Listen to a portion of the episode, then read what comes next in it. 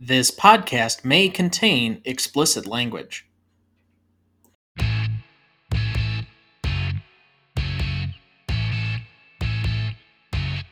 Welcome to the Dynasty Download, the show where we prove Dynasty League Fantasy is the best form there is. I'm Tom Duncan. Co host Ethan Hamilton.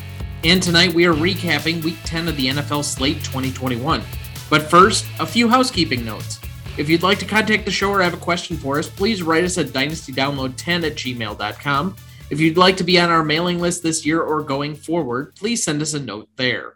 Also, you can now follow us on Twitter at DYDownload2020, and you can now find every episode of the show on dynasty-download.captivate.fm.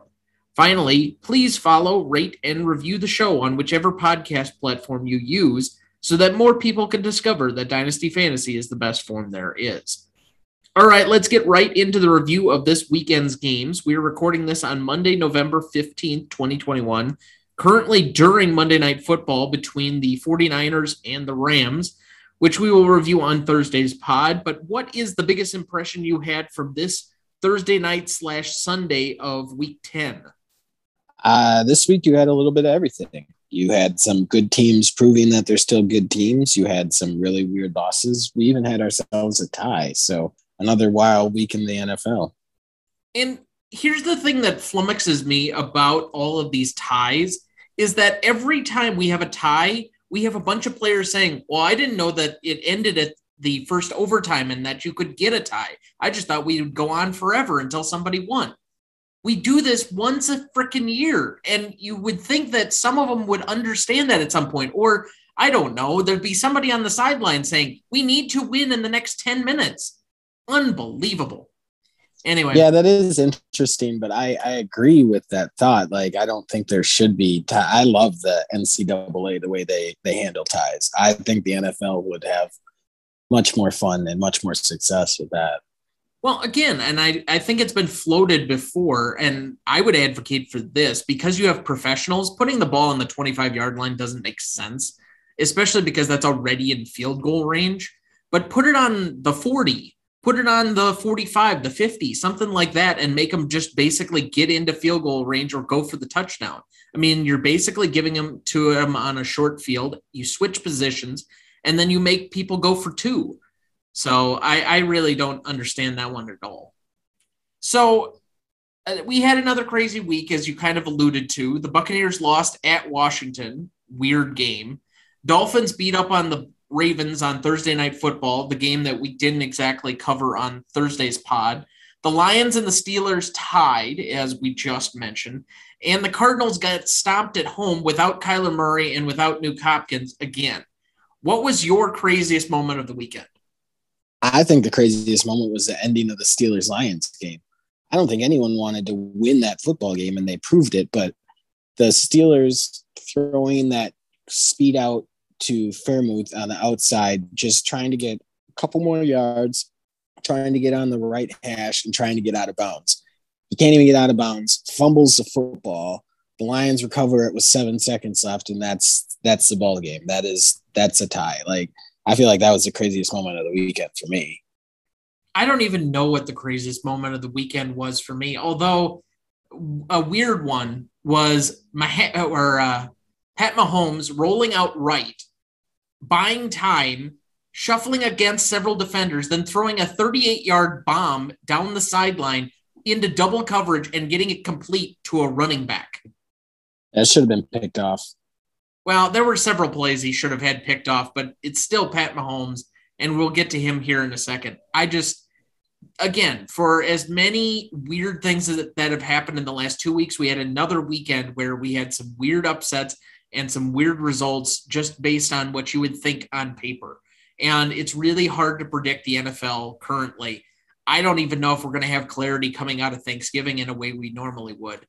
It's going to be an up and down, topsy turvy year and we still have a bunch of teams vying for playoff positions that are like sub 500, which makes no sense to me. Yeah, that'll be another fun year of football. So, other pieces for tonight, uh, you're probably watching this after the Monday Night Football game is already concluded because I don't think we're going to release the episode in time for it. But Odell Beckham Jr. is active and playing tonight in the game that is currently going on. We'll get to see his first action. But the big news over the weekend was Robert Woods tearing his ACL and being out for the season. So we talked about Beckham's perspective or prospects before the injury. Now, how do you see it coming out of that injury where theoretically you could see him taking at worst the number three role in that offense? And I think most people would anticipate him taking the number two role. Yeah, absolutely. I, it's it's higher than what we thought it was going to be. Right, such a freak injury that Robert Woods had, he did it and then finished practice. Like he didn't even realize that something was super wrong. But yeah, OBJ for him, he's got to like how it kind of lines up for him. We were talking about it off air. Like this is a really big year for OBJ. Um, it's kind of a prove it year. He's I don't know if he's back in LA this next year. I'm sure he's trying to get paid again, but I guess we're going to see. Everything is there, but takes time to learn an offense, especially one as complex as the LA Rams offense is. But we're going to see how much he has left in the tank. I don't really know if he's going to explode, but I think he'll have some pretty decent weeks. We'll have where where he will have multiple touchdowns.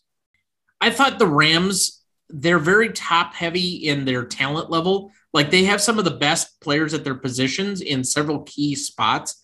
Uh, namely, they have Jalen Ramsey, they have Aaron Donald, they have, I mean, you you want to talk about it. Uh, Darrell Henderson's pretty decent. Cooper Kupp right now might be the best uh, wide receiver in the NFL. You have Matthew Stafford, who's played like a potential MVP this year, and they have some decent players in their depth. But I thought one of the areas that if the Rams were truly going to get tested, they've fortunately had good injury luck, save for Cam Akers and now Bobby Trees.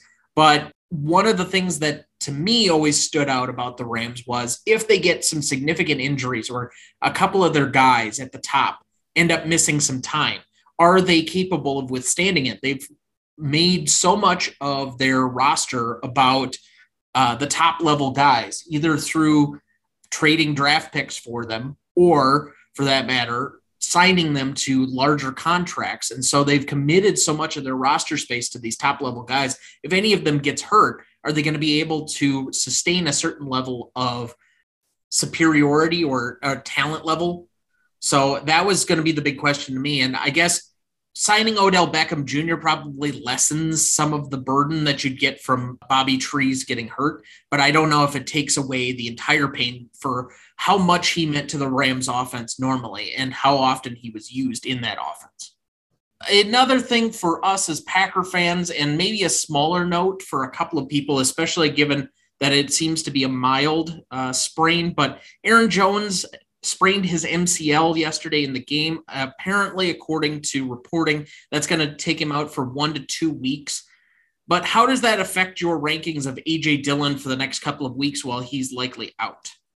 Yeah, skyrockets him, right? Uh, he was gone, and AJ took over all of the carries. There wasn't really another person that's backfield and that, that was back there. And the other running back that was the third back is also hurt in Kylin Hill. So for the next two weeks, you got to think AJ Dillon is going to get work and a lot of it. So you got to like that. He'll be in your lineup for sure the next two weeks.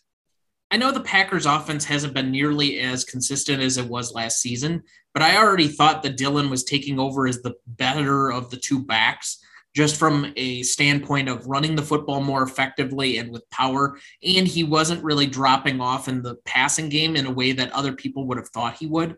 I think what Aaron Jones has really contributed so far this year has been through the passing game more than it has been running between the tackles. Now, part of that probably has to do with the line play. It hasn't been nearly as consistent this year as it was last year when they were one of the top units in the NFL. So maybe it's not necessarily on Aaron Jones so much as the offensive line hasn't been as good as it had been in years past.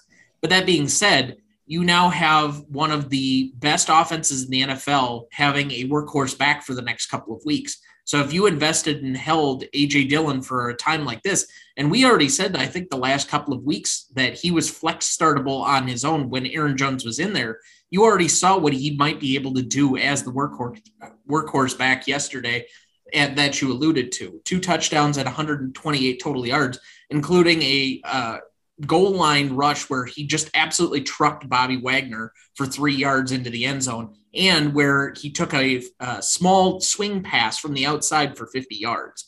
I think he's potentially very explosive.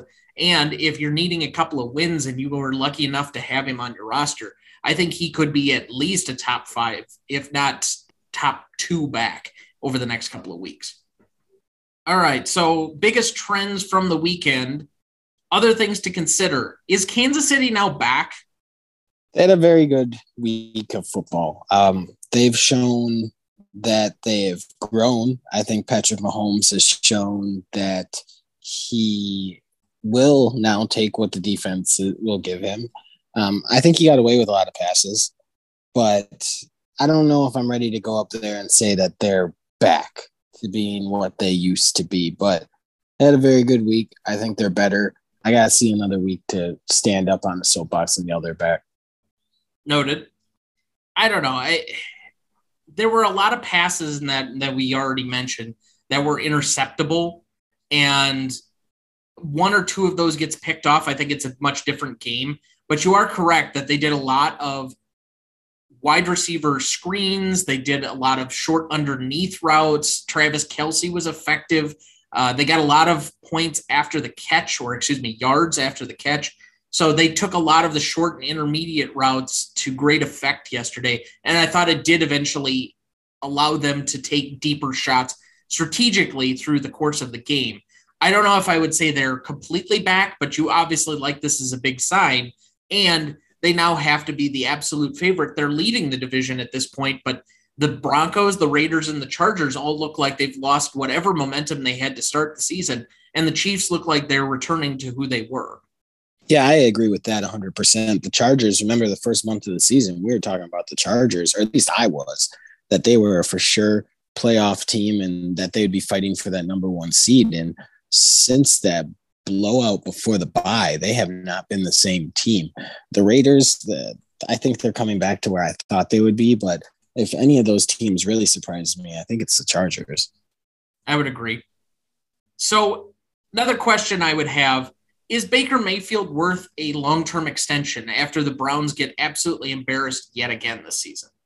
Nah, absolutely not. You can get the same amount out of Baker Mayfield from any really other quarterback that you could probably get in free agency right now. The ups and downs you're seeing, the Taylor Heinicke's of the world do pretty well and you're paying a fraction of the price. But Baker Mayfield is what Baker Mayfield is. Uh, he's been in the league and he's had enough reps in the league to know that this is about as good as it's going to get. And I think he's had plenty of opportunities and plenty of leash in Cleveland as well. He's just not living up to what he's supposed to be. So if I'm Cleveland, I'm I'm going back on that quarterback search that they love so much.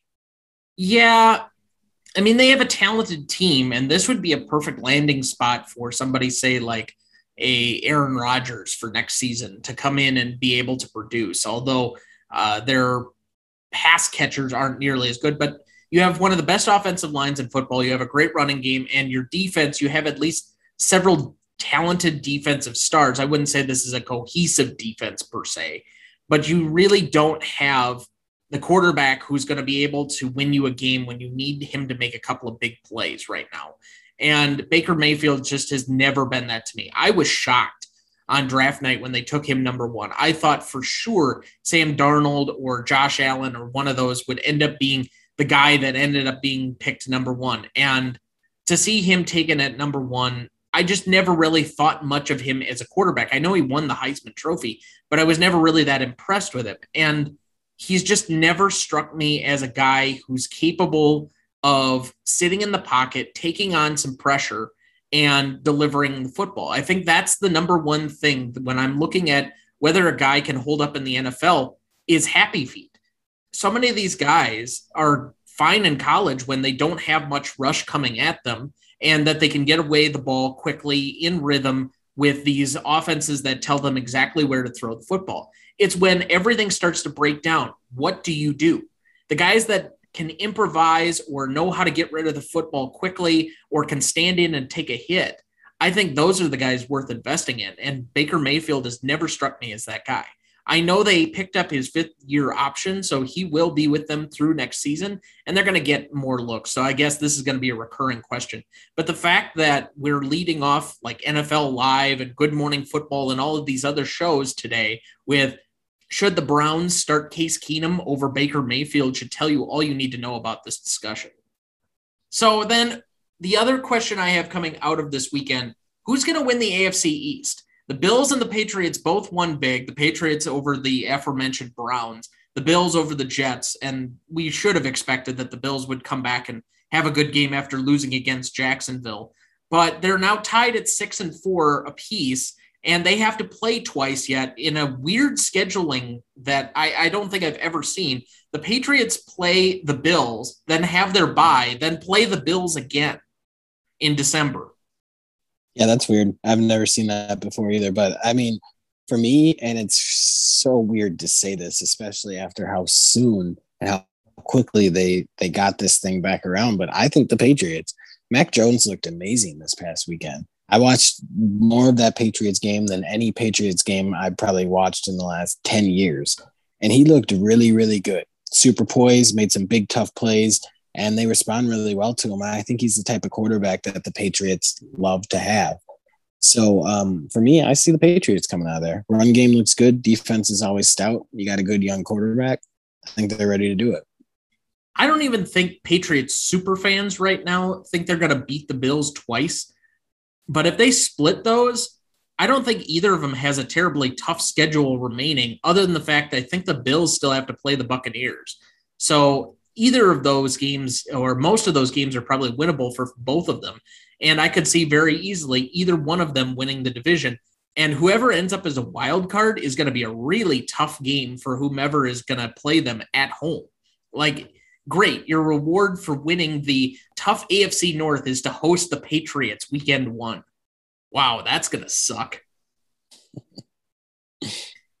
All right. So since this is uh, the first week after the midseason, I thought instead of doing our weekly top tens, I'm going to do a midseason top 10 and give you even the defenses that have finished up to this point. So this is the full season so far of quarterbacks, running backs, wide receivers, tight ends, and defenses as they stand total season points. So, number one quarterback in fantasy right now after his 43 point performance last night. And again, this is based on our league scoring, not any standard scoring, because uh, our league scoring is set up better than anything else you're working with. Pat Mahomes at number one, Tom Brady two, Lamar Jackson three, Josh Allen four, Matthew Stafford five, Jalen Hurts six, Justin Herbert seven, Kirk Cousins eight, Kyler Murray nine, and Joe Burrow 10. Any of these jump out to you? No, I don't think so. I, I think we even had a conversation that we think Jalen Hurts could be a top five fantasy quarterback. So nothing, none of this is crazy to me. No, I think before the year we had Stafford leaking into the back end of the top 10. To see him at number five, I don't think is all that shocking. The one that sticks out to me is Kirk Cousins because he's been a career like 11th, 12th, 13th quarterback, basically a guy that is good enough in a 12 team league, but not necessarily in a 10 team league. And despite the Vikings' struggles at times and the fact that he's put up some dud games, he's actually been a decent quarterback more often than he has not been, including yesterday against the Chargers. For running back, the number one overall running back in fantasy right now, Jonathan Taylor, who just tied for the rushing lead this season with Derrick Henry that with, or excuse me, that's with Derrick Henry being out the last two weeks. So think about how crazy that is. Derrick Henry is number two, Austin Ekeler three, Najee Harris four, Joe Mixon five, Ezekiel Elliott six, Alvin Kamara seven, Aaron Jones eight, Cordarrelle Patterson nine, and James Conner ten. Any of these jump out to you? I think there's two obvious ones. The last two at nine and ten but um, they've been consistent all year long. Well, James Conner has been a little um, touchdown dependent, but they've been Cordell's been pretty consistent all year long. So those are the two for me that jump out. Yeah, I think Patterson, and he'll jump out again on the next list too, because he also is in the top 10 of receivers for the year right now. But I, I guess Taylor cementing himself as the number one back I think is a little bit surprising, but given the way he finished last season, not terribly so. The fact that no Dalvin is on this list, despite him having a lot of good games, James Conner being on this list, despite the fact that he's been mostly the goal line back so far. So he's really making up for it with touchdowns so far this season. I think most of those are the things that jump out to me. Wide receiver, the number one overall for the season so far, Cooper Kupp, Number two, Tyreek Hill. Three, Ja'Marr Chase. Four, Deebo Samuel. Five, Hollywood Brown. Six, Davante Adams. Seven, Mike Evans. Eight, CeeDee Lamb. Nine, Cordarrelle Patterson again. And 10, Michael Pittman Jr. Any of these stand out to you? I think Cooper Kupp being the number one and clear cut number one is oh, pretty yeah. surprising. I don't think any of guys would have had that. Ja'Marr I, Chase, Deebo, um, Hollywood Brown, Cordarrelle Patterson. I think this is this is a big one. I think there's a lot of at the beginning of the year. If you would have told me some of these guys were in there, I I would have said I would have had some of what you're smoking. That would have been real nice. But yeah, I mean, wide receiver position is super super deep. So I think most crazy. people would have had CeeDee Lamb probably in the top 10 to begin the year. I think yeah. he was a very trendy sleeper pick, I guess, for kind of those mid tier rounds to make the jump from year one to year two. But I don't think anybody had Deebo Samuel coming out and being such a force early on, or Hollywood Brown making the transition with the Ravens having to throw the ball a lot more often so far this season. You said it, Cooper Kupp, by far and away the best wide receiver in football so far this year. I think he's averaging at least two more points a game uh, compared to Tyreek Hill, and I think four more points a game uh, compared to Ja'Marr Chase, the two guys directly behind him. So you can imagine what he is compared to any other average wide receiver so far this season.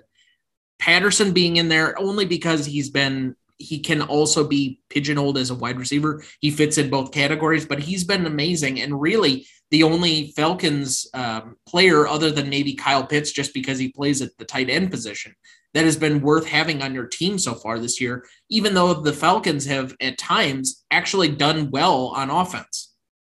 Tight end so far this season, no surprise here. Travis Kelce, number one. Then we have a slight drop off to Mark Andrews at two, and then a large drop off behind that.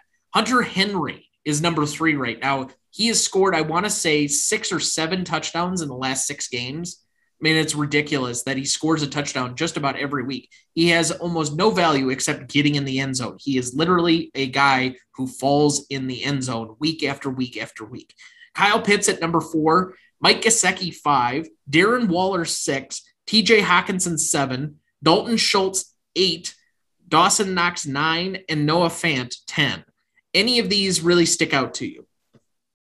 Not really, honestly. I mean, we know what Gesicki is. Maybe that's one's a little surprising, but he's going to have great weeks and he's going to have some terrible weeks. Seeing Darren Waller as low as he is, that's a little surprising. But other than that, I don't really think it's too much. Uh, you said it yourself with Hunter Henry.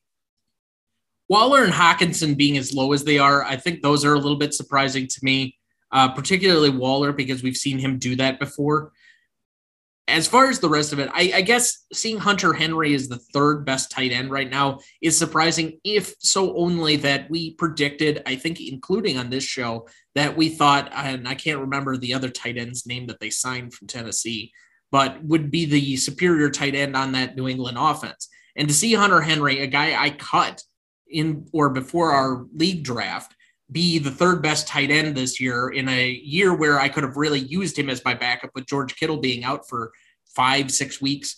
It really does smart me a little bit that uh, he ended up being out and available for multiple weeks and I didn't end up picking him up or possessing him because he's been excellent the last several weeks for the Patriots, who have a good, clear uh, passing offense right now, as you said before, with Mac Jones. Finally, we get to defense. So the number one defense on the year by a good margin, the Buffalo Bills. Carolina, number two. New England, three. Arizona, four. Denver, five. Green Bay, six. Dallas, seven. New Orleans, eight. Indianapolis, nine. And the Philadelphia defense, 10. Any of these stick out to you? I think kind of, and I own this defense, and I was looking at it yesterday. Um, before everything, all the numbers reset for this past week, Denver was the number three defense. I own him. That shocked me even.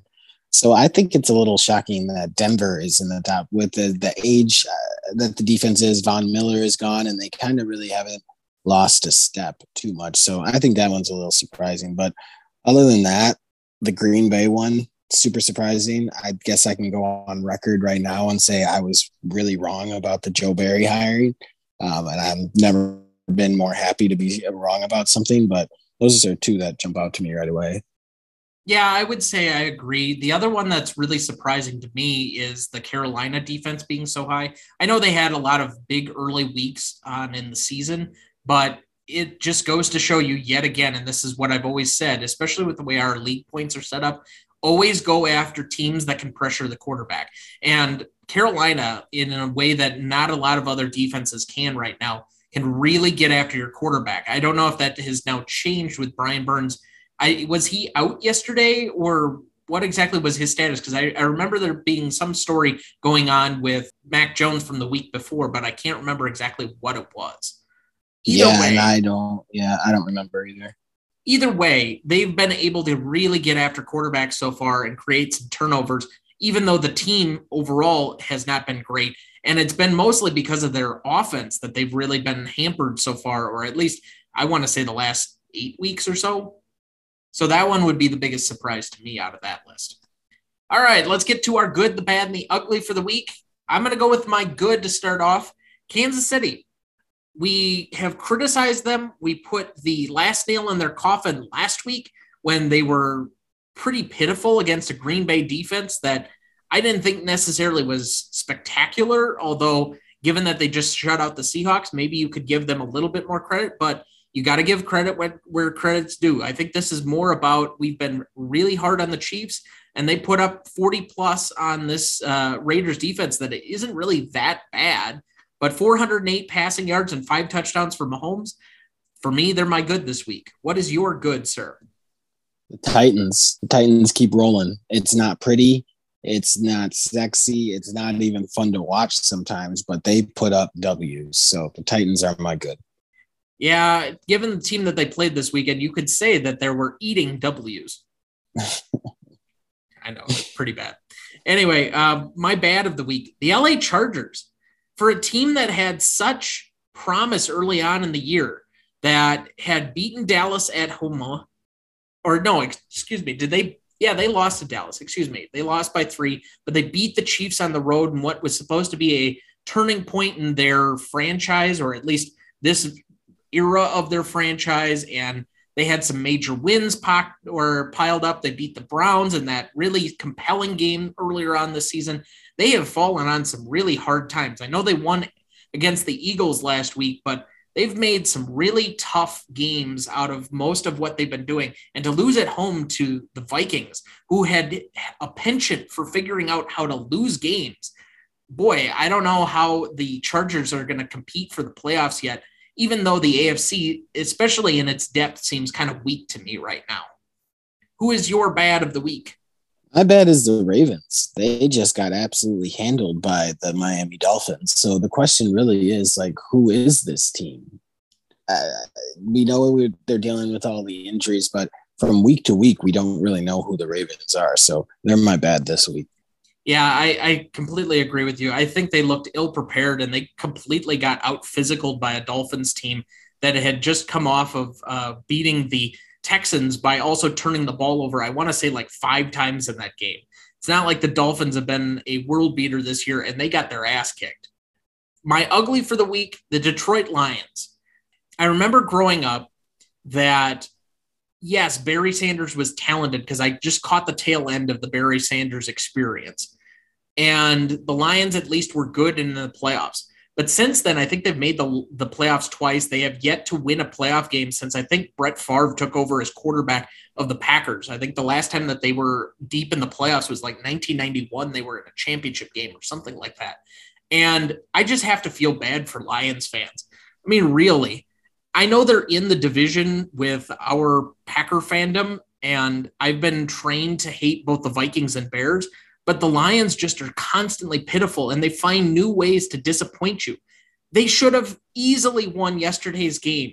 I know they don't have a ton of talent, but you had every circumstance set up for you. Chase Claypool was out, Juju Smith Schuster was out. You had uh, Eric Ebron out. You had Mason fucking Rudolph in the game for you, and you still find ways to tie. I mean, come on. I know it's not a loss, but it's not a win either. When are you going to like do something? You've had so many close opportunities this year just to come up short, and it seemingly is the case every single week. They are my ugly week after week after week. What is your ugly, sir?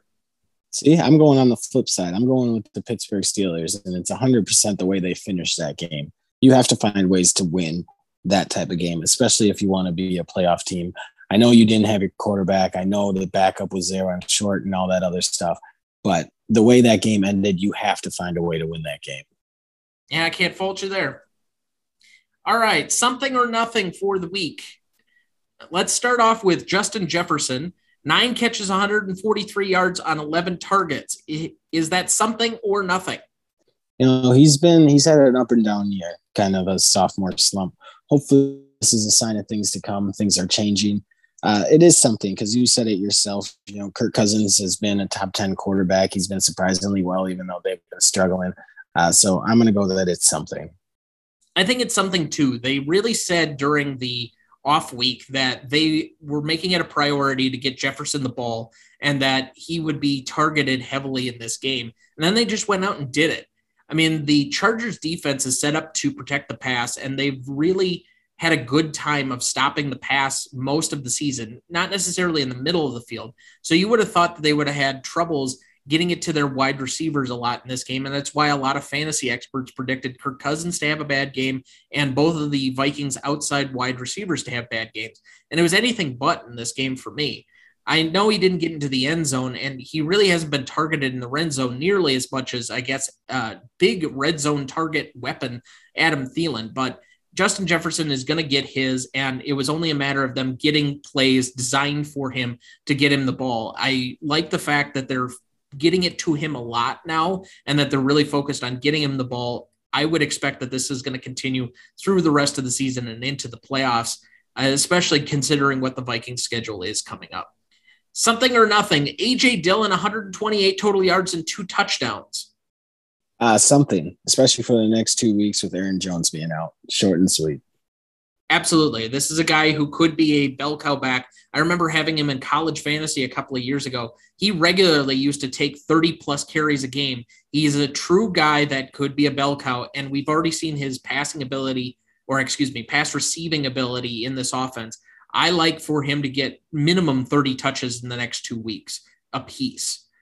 Wayne Gallman, 15 carries, 55 yards, a reception for 21 yards and on two targets with Cordarrelle Patterson potentially being out with a sprained ankle for the next few weeks, is this something or nothing? I think it could be something. He is kind of a poor man's Cordarrelle Patterson. They obviously have that type of role in the offense, and he was doing pretty well in it as well. So I think it could be something. So that's three in a row for me, something. I also think it's something. This is a guy that the 49ers really liked in the uh, preseason and that could have very easily made their practice squad, but got signed as a backup after the Falcons kind of went through a revolving door behind Mike Davis to start the season. To me, this says more than anything, Mike Davis is done with this team. If Cordarrelle Patterson goes out and he's not the next big option, then I don't know when he's ever going to be a factor in this offense again. And if you flash back a year, Wayne Gallman was effective for the New York Giants for several of those games. And we were talking about him being a potential playoff winner for most teams going into that stretch. So I think if he becomes the primary back for the next few weeks, he's going to be on my pickup list coming up here in a few minutes. But I think he's a, a good fill in that could end up winning you your week here the next couple if Cordarrelle Patterson has to miss any significant time. CeeDee Lamb, six catches, 94 yards, two touchdowns on seven targets. Something or nothing. I guess I'm going four in a row. This is something. I mean, I think you and I are pretty positive that CeeDee Lamb is a better talent than Amari Cooper. I think finally the Cowboys are starting to really realize that you got to feed this guy the ball. Really explosive, great route runner. Uh, CeeDee Lamb for me, something. CeeDee Lamb's the more explosive. He's the better after the catch. He's uh, the quicker and just generally more explosive player. I don't know if he's the more technically sound player. So if you want to say just on talent, sure.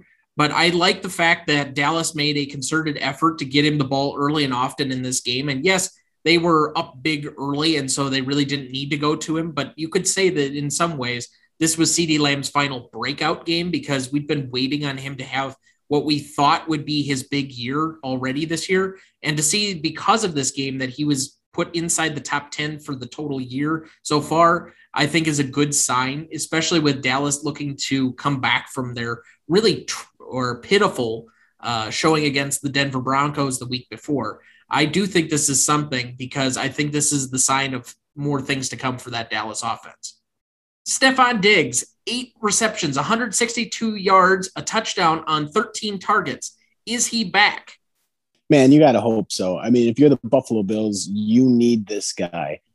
He was really had his breakout last year. And by breakout, I mean like we know he's a bona fide star this has to be something. This isn't really like, is it something or nothing? For the Buffalo Bills to be successful, this has to be something. Well, you've probably kept him in your lineups all season because he was wide receiver three on the year last year. And this looked like the Buffalo Bills from last season. Yeah, it came against the Jets, but at least you saw it. I would like to say it's something just from the standpoint that we look like we're getting the old Bills and the old Chiefs back. And so I agree. I think this is something. Antonio Gibson, 24 carries, 62 yards, two touchdowns, two receptions, 14 yards, and two or on two targets. Is this something or nothing? Antonio Gibson, hopefully he's healthy. You know, you got to hope that he's getting healthy. If he's healthy, this is most definitely something. It is what it would that amount to 78 total yards on the Buccaneers defense and 26 total touches. I don't think they're giving him 26 total touches if he's not healthy enough to take 26 total touches against the elite running defense in the NFL. I actually think this is something, and that if he is that healthy now coming out of their bye week, I would expect that Washington is going to give him the football a lot down the stretch here, and he could actually salvage something for his fantasy season, despite how poor he's been up to this point. DeVonta Smith, four catches, 66 yards, two touchdowns on six targets. Something or nothing. You know, I'm I'm kind of pumping the brakes on this one. He had one really big grab and he had two touchdowns. Other than that, I mean, it was kind of a little bit of a mundane day. I think he's an incredible talent. I think him and Jalen Hurts have a very good relationship together. I think it's just going to take some time. So um, I would pedal the brakes on him being a perennial all star right now, but you got to like what um, how he is progressing. Well, I particularly like that he's caught touchdowns in back to back weeks, and this week it was two. So I think that's four total for him on the year, maybe five. But there was a long stretch in there where we were talking about it that he was not high in targets and he was not getting a lot of end zone looks or into the end zone per se. So you like the fact that this is trending upward, but I still think it's probably nothing because this is kind of a weird fluky game where their defense ended up controlling most of it and they really established more of a running game than they ever did in the passing game. I think the Eagles correlation with their winning ways of the last few weeks has been since they really heavily leaned into running the football more. So that usually means less targets for their number one wide receiver. And while you do like the efficiency level, I just don't like the volume. Darrel Williams, 11 carries for 43 yards, but nine catches, 101 yards, a touchdown on nine targets. Something or nothing. I do think it's something. I think he is kind of going to make CEH go away. This is exactly the type of running back that Kansas City wants in their offense. They're not most they're not necessarily looking for somebody that's going to take the ball for 15 to 20 yards on carries and get 100 and squeak it out that way. That's not the type of offense that they have. Uh, so this is something he most definitely is making a name for himself in that offense. I'm going to be very curious to see because I think CEH was very close to return this week that once he comes back, what is this offense going to be? Because I still do believe in the talent that CEH had coming into the draft. And I think he could be this player. We just haven't seen it. And we haven't seen the Chiefs make a concerted effort to try and uh, get him in these situations. So if that's going to continue to be the case and they're not going to utilize him, I don't know what they're doing. But at least we've seen Darrel Williams is a good goal line back. He's a good receiving back, and he can at least take the ball well between the tackles. If he was the full time Kansas City running back, I think he's at worst in running back too. And the situation really has to be is he going to be the number one guy even when CEH comes back? If they end up splitting the touches, that's where we're going to have problems fantasy wise. I think it's probably better for the Chiefs, but overall, you don't like that uh, they'd be splitting volume bet- or uh, over uh, what's already a limited pie. Finally, we have Rhamondre Stevenson, 20 carries, 100 yards, two touchdowns, four catches, 14 yards on five targets. Something or nothing. I think it's something. He's healthy. It's exactly the type of offense that the New England Patriots want to run. Uh, it's something most definitely. And I think if you have him on your fantasy team, if you got him this past week off of waivers, you got to be pretty happy about it. In a redraft setting, this might be something because you might have the ability to go pick him up. And I do think he's valuable. But I also think that the Patriots love Damien Harris. And if he's healthy enough to play or had played last week, uh, instead of Rhamondre Stevenson, because I mean, they were both dealing with concussions coming out of last week's game. I think this is a completely different story. I still think that they're going to give a lot of the goal line carries and the primary carries between the tackles to Damien Harris because they just like what he does. But Stevenson offers that James White and Damien Harris or Sony Michel combined into one package. To me, he's a better version of what they used to run with Rex Burkhead. And if you can get that, I don't know if it's going to be fantasy relevant right away, but this is a guy who's super talented, and we've already seen him flash at multiple occasions, including all of the preseason that made him a preseason favorite. I just wonder how much work and or volume he's going to see when Damien Harris is available. You know, for me, I kind of disagree with that because, at least for my eyes, like if I'm the Patriots, I would be really happy having Stevenson handle all the carries. He looked very tough down there at the goal line. He's obviously a solid back. I don't know. Maybe that's just me. Uh, you watch more Patriots games than I do, I'm sure. But uh, for me, I would be like, feel very comfortable with him being the lead back until the wheels fall off. Like if they wanted to use these two guys in the way that the Rams used Darrell Henderson and Sony Michel, I could buy that because they seem to be very similar in their skill sets. In if you were to distribute the carries that way, the problem I have is that I just don't think the Patriots would necessarily agree. They really like Damien Harris, and he's going to be their lead running back. But they obviously need somebody who's good in third down protection and will be their receiving back as well. Stevenson could fill that role. I just don't necessarily see the Patriots going away from Damien Harris, given the fact that they they run him more than any other back, I think, in the NFL. I think he has almost more carries than anybody else except for maybe Derrick Henry.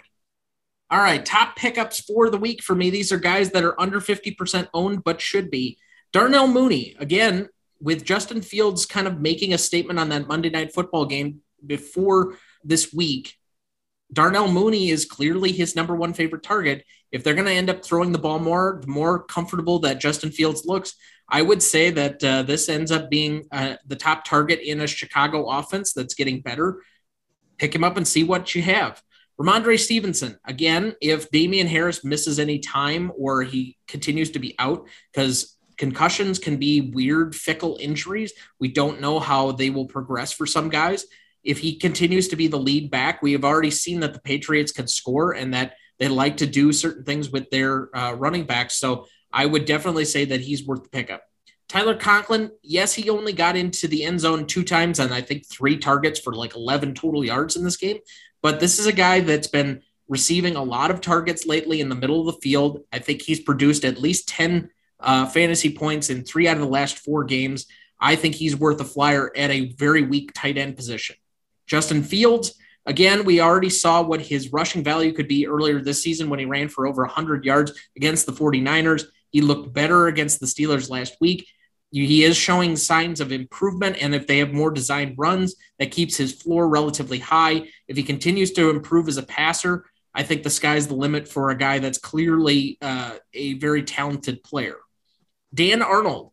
another guy that's receiving a ton of targets for Jacksonville offense that hasn't been great. But if you can find some fantasy value, this guy is actually receiving a decent amount of volume. And while he hasn't really found the end zone a ton, this is an offense that is giving him the ball and likes what he do what he does. So you could have worse fill-ins going forward.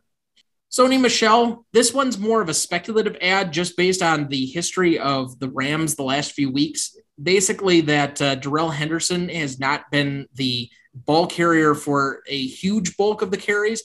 It's been more of the uh, situation that Michel will come in and spell him and take about maybe 40% of the touches the last few weeks. So I would actually anticipate that he's a valuable backup particularly given that we still love this offense and uh, he's owned in less than 50% of leagues. I think he's worth the pickup.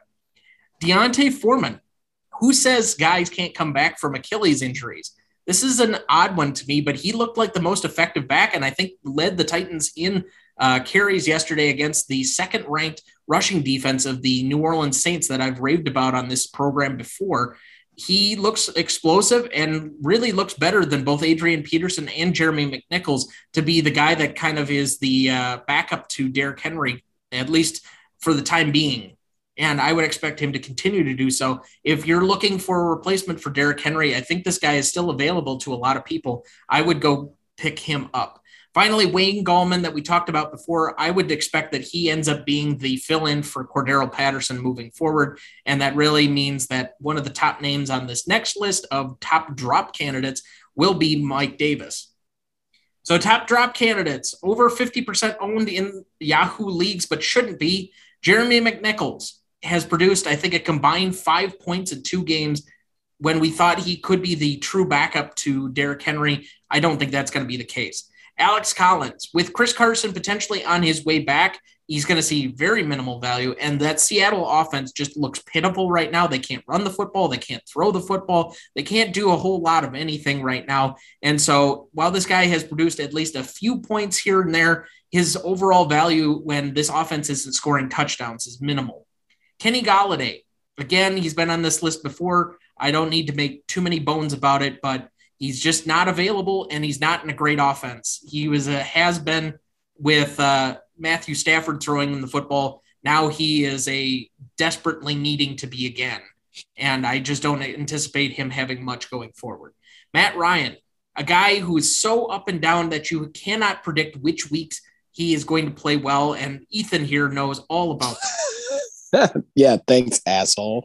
Uh, less than two points this week. Less than two points this week. Yep. Um, I am now 0 for 2 picking quarterbacks in the wake of Kyler's absence. So, yeah, it's going great. Yeah. How is that uh, only keeping one quarterback? Less than 10 points. For you? Less than 10 points last two weeks. So, yeah, maybe it's time to find another quarterback. Adrian Peterson also makes the list, and this is based on I thought Foreman was the best back of the three moving forward. There really isn't room to carry a lot of these guys. And Peterson is a touchdown dependent uh, flex play at this point. I just don't see much room for him on any of my teams when there are better options out there. Mike Davis, we've already talked about him a bunch. I would expect him to be dropped by most people, uh, expecting that uh, Wayne Gallman would be the primary back moving forward. He is droppable. And finally, Julio Jones, that got placed on IR. That's basically going to take him out for the rest of the fantasy season. Uh, I just, with the degenerative injuries that he seemingly has been having and that he just has not been on the field. This is not a guy that I want to invest highly in in order to carry on my roster for the rest of the season. He's not been good nor explosive, and this offense really only has room for one number one guy. I just don't see him returning to any great effect. Uh, even if you were to cut him, I'm not worried about him producing on another team. He is a cut for me. All right. Any last thoughts for the week? No, no. Um, Marquette just took down number 10 Illinois, but other than that, no, nothing. Yeah, I'm not that shocked. I mean, Illinois is kind of a paper tiger, if you ask me, given how they left the tournament last year, but that's a different podcast for a different time. so, thank you to all the listeners and Dynasty players out there. We appreciate you. We will be back again later this week, but until then, until then, have a good week, everyone. Have some better luck on the waiver wire than I've been having lately. I think we could all appreciate that.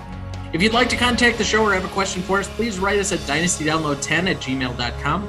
Also, you can now follow us on Twitter at DYDownload2020. Find every episode of the show at dynasty-download.captivate.fm. And as always, please follow, rate, and review the show so that more people can discover that Dynasty Fantasy is the best form there is.